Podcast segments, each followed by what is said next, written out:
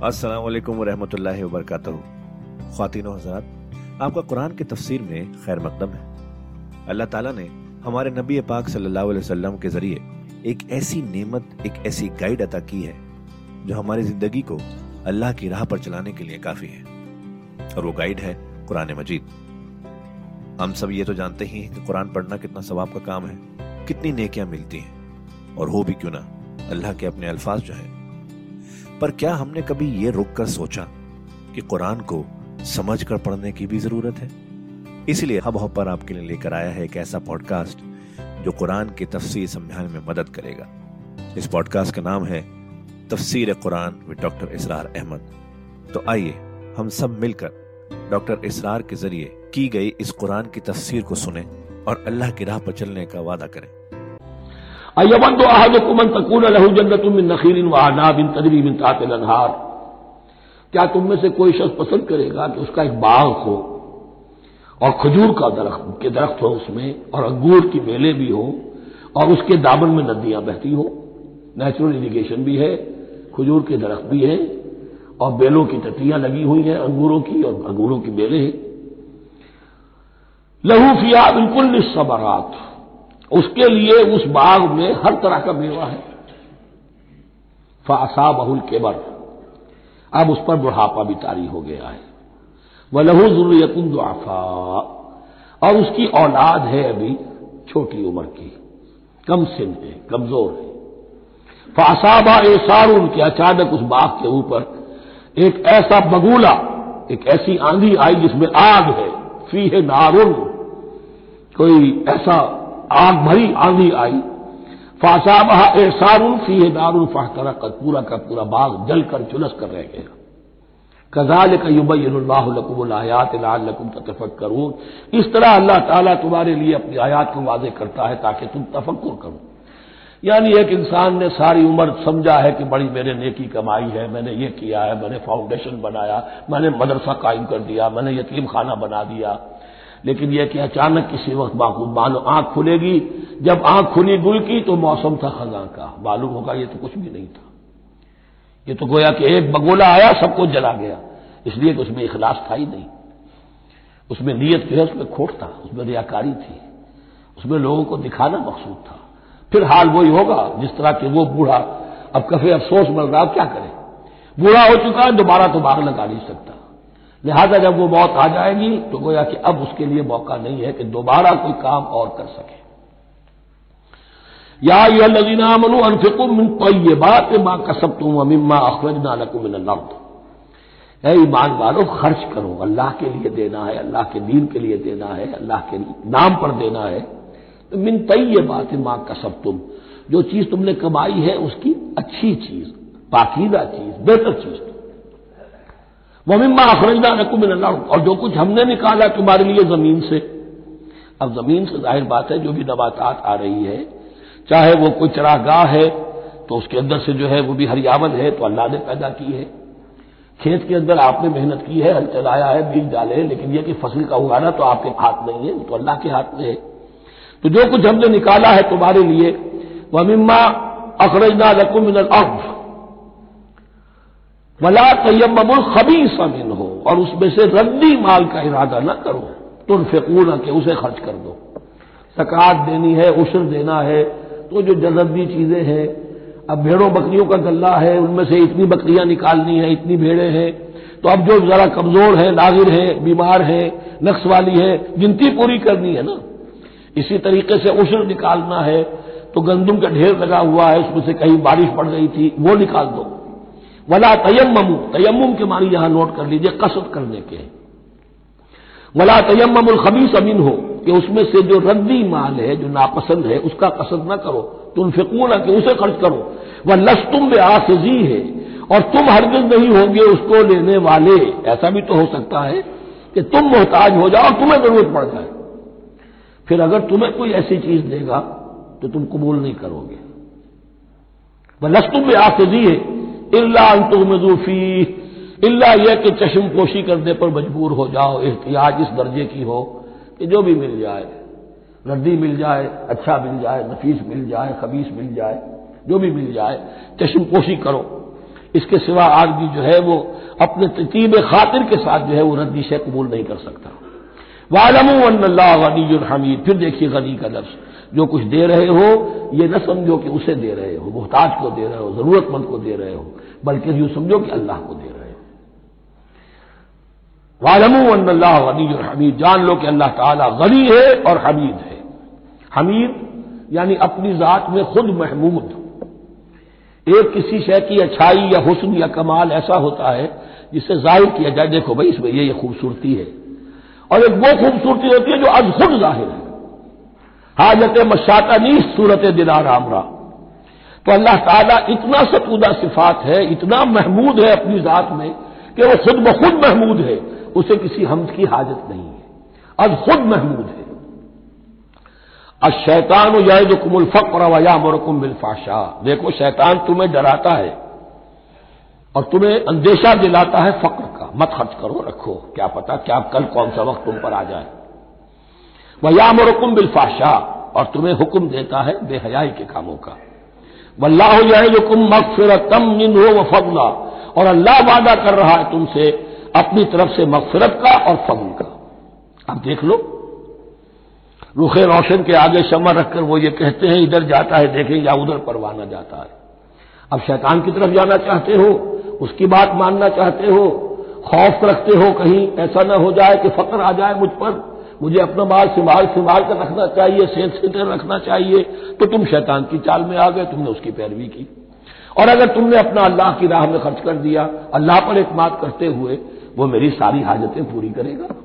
आज कर रहा है, कल करेगा इंशाला तो ये है वल्लाहुकुम मफरत मिन हो फजलन वल्लाह वासन अल्लाह बहुत वसत वाला है, उसके खजानों की कोई महदूदियत का तस्वुर अपने जहन में न रखो और सब कुछ जानने वाला है।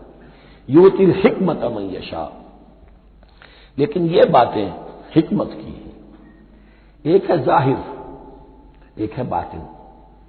बातिन जो है वो हिकमत से नज़र आता है। ज़ाहिर तो सबको नज़र आ रहा है। किसी शय की हकीकत क्या है? अहले नज़र, जौक नज़र खूब है, लेकिन जो शय की हकीकत को न देखे वो नज़र क्या? वो हकीकत जिस पर आया हो जाती वो है हकीम। और हिकमत असल में नाम है इंसान के अक्ल और शऊर की पुख्तगी का। जब मोहकम हो गई अक्ल, उसका शऊर पुख्ता हो गया। इस्तेकाम इसी से बना है, हिकमत। योतिल हिकमत, अल्लाह ताला ये फहम की पुख्तगी, अक्ल की पुख्तगी शूर की पुख्तगी, हकायक रसी, हकायक तक पहुँच जाने की सलाहियत देता है जिसको चाहता है। वमन यूतल हिकमत फकदूत या खैरन कसीरा। और जिसे हिकमत दे दी गई, उसे तो खैर कसीर अता हो गया। उससे बड़ा तो खैर कोई और है ही नहीं। वमा यज्जत करो अल्लाबाब और नहीं नसीहत हासिल कर सकते मगर वही लोग जो होशमंद हैं, जो उलुल अलबाब हैं, अक्लमंद हैं। लेकिन जो दुनिया पर रीझ गए हैं, जिनके सारा दिली इतमान इसी पर है कि काफ़ी है, बैंक बैलेंस भी है, ये भी है, वो भी है। इतने स्टॉक्स भी हैं, इतना ये भी है, इतना हमारा जो है, वो जो बैलेंस शीट आई है, उसके एसेट्स ये है। अगर इसी पर सारा भरोसा और इतमान है तो ज़ाहिर बात है वो उलुल अलबाब नहीं है। वमान फक तुम मिन नफकतिन और नज़र तुम मिन नजरिन। और जो भी कुछ तुम खर्च करते हो, जो भी नफका, जो भी खैरात तुम देते हो और नज़र तुम मिन नजरिन, और या जो भी नज़र तुम देते हो अल्लाह के नाम पर, मिन्नत मांगते हो फ़ैन अल्लाह आलम। अल्लाह ताला उस सबको जानता है। ममाल ालमीन अमीन अंसार, और यकीन ालिमों के लिए कोई मददगार नहीं होंगे। इन तुमदु सदकात फन माहिया सदकात को तो अगर तुम खुलकर एलानिया दो, तब भी ठीक है। और खास तौर पर जक़ात का तो मामला एलानिया है ही है। इन तुब्दु सदकात, ज़ाहिर करो, बरमला एलानिया दो तो भी ठीक है। कम से कम फुकरा का हक तो पहुँच गया, किसी की ज़रूरत तो पूरी हो गई। वह इन तुखफूहा, लेकिन अगर तुम उन्हें छुपाओ, अब यह होगा सदकात नाफिला के लिए। एक जो सदकात जो है, कि जो लाजमन दे रहे हैं वाजिबा, उनको तो उनके लिए इख्फा नहीं है। ये दीन की हिकमत को जहन में रखिए। फल इबादत एलानिया अदा की जाएँगी। ये वसवसा भी शैतान बहुत से लोगों के दिलों में डाल देता है कि क्या पाँच वक्त जाके मस्जिद में नमाज़ पढ़नी है? लोगों पर अपने तकवा करो गांठना चाहते हो? घर में पढ़ लिया करो। या दाढ़ी रखोगे, क्या चाहते हो? तुम चाहते हो कि लोग तुम्हें समझे, मुत्तकी है तो मैं इसलिए दाढ़ी नहीं रखता। होता है वसूस लेकिन जो चीज़ वाजिब है, वो अलग ऐलान करो। उसके इजहार में कोई रुकावट नहीं। हाँ, जो सदकात नाफिला है, जो नमाज़ नफल है, उसे छुपा कर करो। उसका इजहार बहुत बड़ा फितना होता है। नफल इबादत का इजहार बहुत बड़ा फितना है। वह इन तफूहा अगर छुपाओ, व तो तुहल फुकरा, और तुम वो जरूरतमंदों को दे दो फहुआ खैरुल्लकुम वो तुम्हारे लिए बहुत बेहतर है।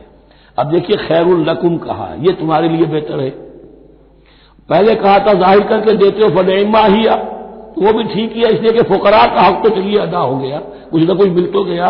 खसीस के और कंजूस के माल में से कुछ निकला तो सही। इन तुमदु सदकात फनईम माहिया। वह तुफुहा व तो तू फकरा फहुआ खैरुल्लकुम मैं युकफ़िर अनकुम मिन सैयातिकुम और अल्लाह ताला दूर कर देगा तुमसे, तुम्हारी बुराइयों को। वल्लाह बिमा तामलून खबीर। और जो कुछ तुम कर रहे हो, अल्लाह ताला उससे बाखबर है।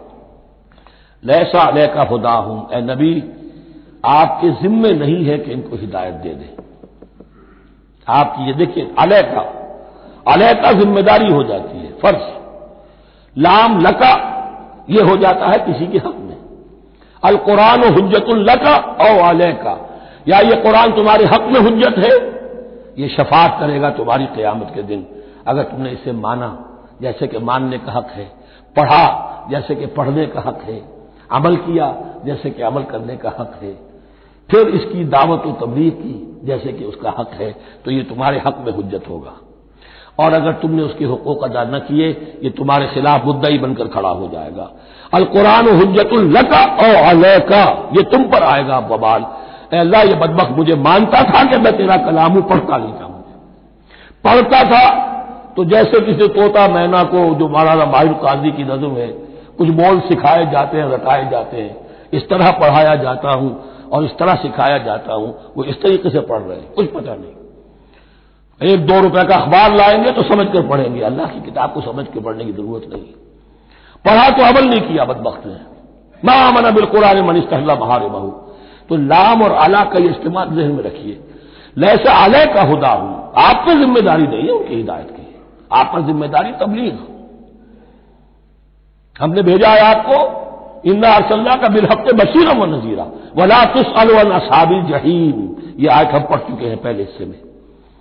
वला किन अल्लाह यादी मंगशाह वो तो अल्लाह ताला हिदायत देता है जिसको चाहता है। वबा तुम फिको मिन खैर फल और जो भी खैर, जो भी भलाई, जो भी माल तुम खर्च करोगे, वो तुम्हारे अपने लिए बेहतर है। तुम्हें अजर सवाब मिलेगा, तुम्ही को मिल जाएगा। सात सौ गुना, चौदह सौ गुना। वमा तुम फिकून इलब्तगा वजिल्ला यहाँ ये फेल मुजारे आया है नफी, नहीं के मफहूम में। लातुन फिकून मा तुम फिकून यानी तुम नहीं खर्च करोगे, मगर अल्लाह की रजा के लिए। तब अजर मिलेगा। अगर रियाकाराना खर्च किया था तो कोई अजर का क्या सवाल? वो तो शिरक बन जाएगा। वबा तुमफिकून इल्तगा मजिल्ला वबा तुमफिकू बिन खैरिन युफ़ा इलेकुम तुम लातुलमून और जो भी खैर तुम खर्च करोगे खैर में से जो भी दौलत खर्च करोगे युफ़ा इलेकुम पूरे पूरा तुम्हें लौटा दिया जाएगा वन तुम लातुलमून और तुम पर कोई जुल्म नहीं होगा तुम्हारी कोई हक तलफी नहीं होगी अब आया है आखिरी टीप का बंद इन्फाक फ़ी सबील्लाह का सबसे बढ़कर हकदार कौन है लिल फुकरादीन उहसरू फ़ी सबील्लाह वो जरूरतमंद के जो घिर कर रह गए अल्लाह की राह में, जैसे असाब सुफा थे बैठे हुए कोई काम नहीं कर रहे, हजूर से इल्म सीख रहे और जहाँ जहाँ से दावत आ रही है कि हजूर भेजिए, हमारे यहाँ कोई मुबलगीन वहाँ से उनको भेजा जा रहा है।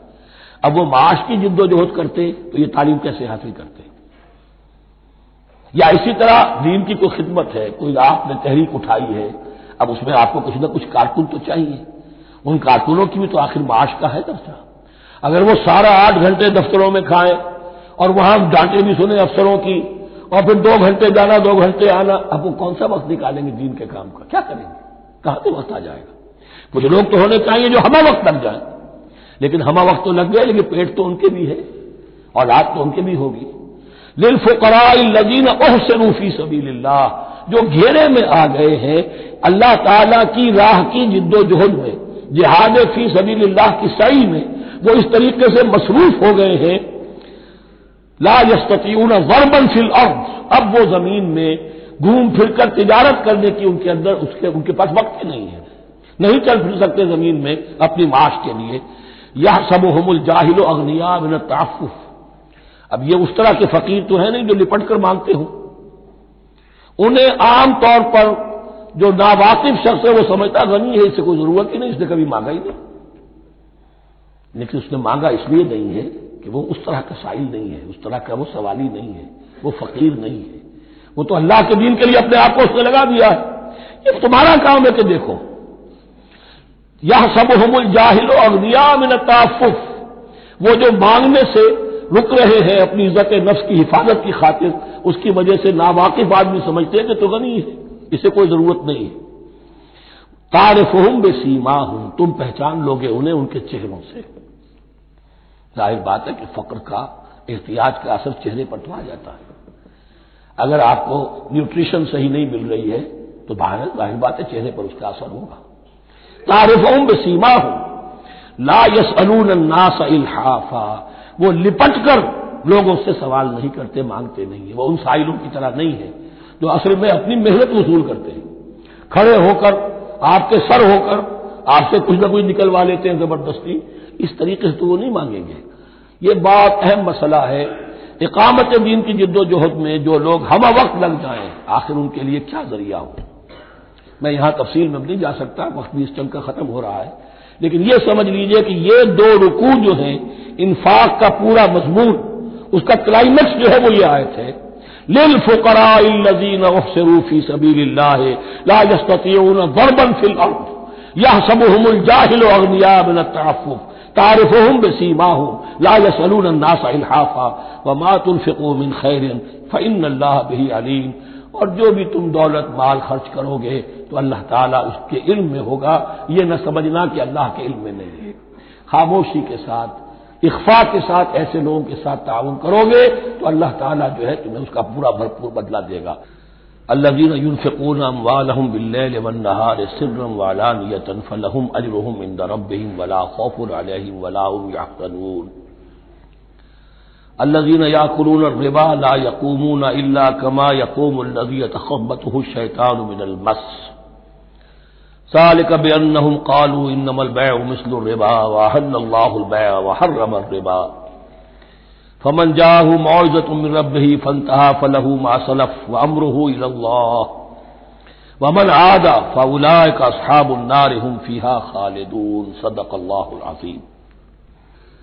रब शराहली सदरी व यस्सिर अमरी वाहलुलुक़दतम बिल्लिसानी यफ़क़हू कौली। अभी सूरह मुबारक का वो रुकू हम पढ़ रहे हैं कि जो आज के हालात में अहम तरीन है।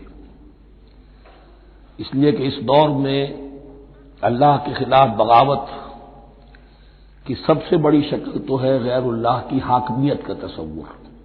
सबसे बड़ा शिरक ये है। नफ्सियाती एतबार से सबसे बड़ा शिरक मादे पर तवक्ल बुतों से तुझको उम्मीद, खुदा से नौ उम्मीदी, मुझे बता तो सही और काफरी क्या है। लेकिन ये नफ्सियाती और दाखिली बात है। खारजी और वाकयाती दुनिया में सबसे बड़ा शिरक इस वक्त वो गैरुल्लाह की हाकमियत जो अब अवामी शक्ल इख्तियार कर गई, अवामी हाकमियत और उसके बाद इस वक्त के गुनाहों में, बदअमली में सबसे बड़ा फसाद जो है वो सूद की बुनियाद पर है। सबसे बड़ा फितना सबसे बड़ा फसाद। दुनिया में जो इस वक्त सबसे बड़ी शैतनत है जो यहूदियों के ज़रिए से पूरे ग्लोब को अपनी गिरफ्त में लेने के लिए बेताब है, वो यही है जो सूद का हद करना है। उसकी हरमत। यहाँ एक सवाल मेरे जेन में कभी कभी पैदा होता था कि ये जो पहली आयत है, इसका ताल्लुक तो इन्फाक फ़ी सबील्लाह के साथ है, इसे पिछले रुकू के साथ शामिल होना चाहिए था। लेकिन बाद में यह हकीकत मुझ पर मुनकशिफ हुई कि बड़ी हिकमत के साथ इस आयत को, इस रुकू के साथ शामिल किया गया है। वो हिकमत में बाद में बयान तो खातिन हजरात, ये था आज का एपिसोड। अभी तफसीर बाकी है। पूरी तफसीर सुनने के लिए अगला एपिसोड सुनना ना भूलें। ज़रूरी है कि हम कुरान को पूरी तरह से अच्छे से लफ्ज ब लफ्ज समझें। इसलिए अगले एपिसोड में आपका इंतज़ार है। सुनते रहिए ये पॉडकास्ट जिसका नाम है तफसीर कुरान विद डॉक्टर इसरार अहमद। सिर्फ़ हब हॉपर पर।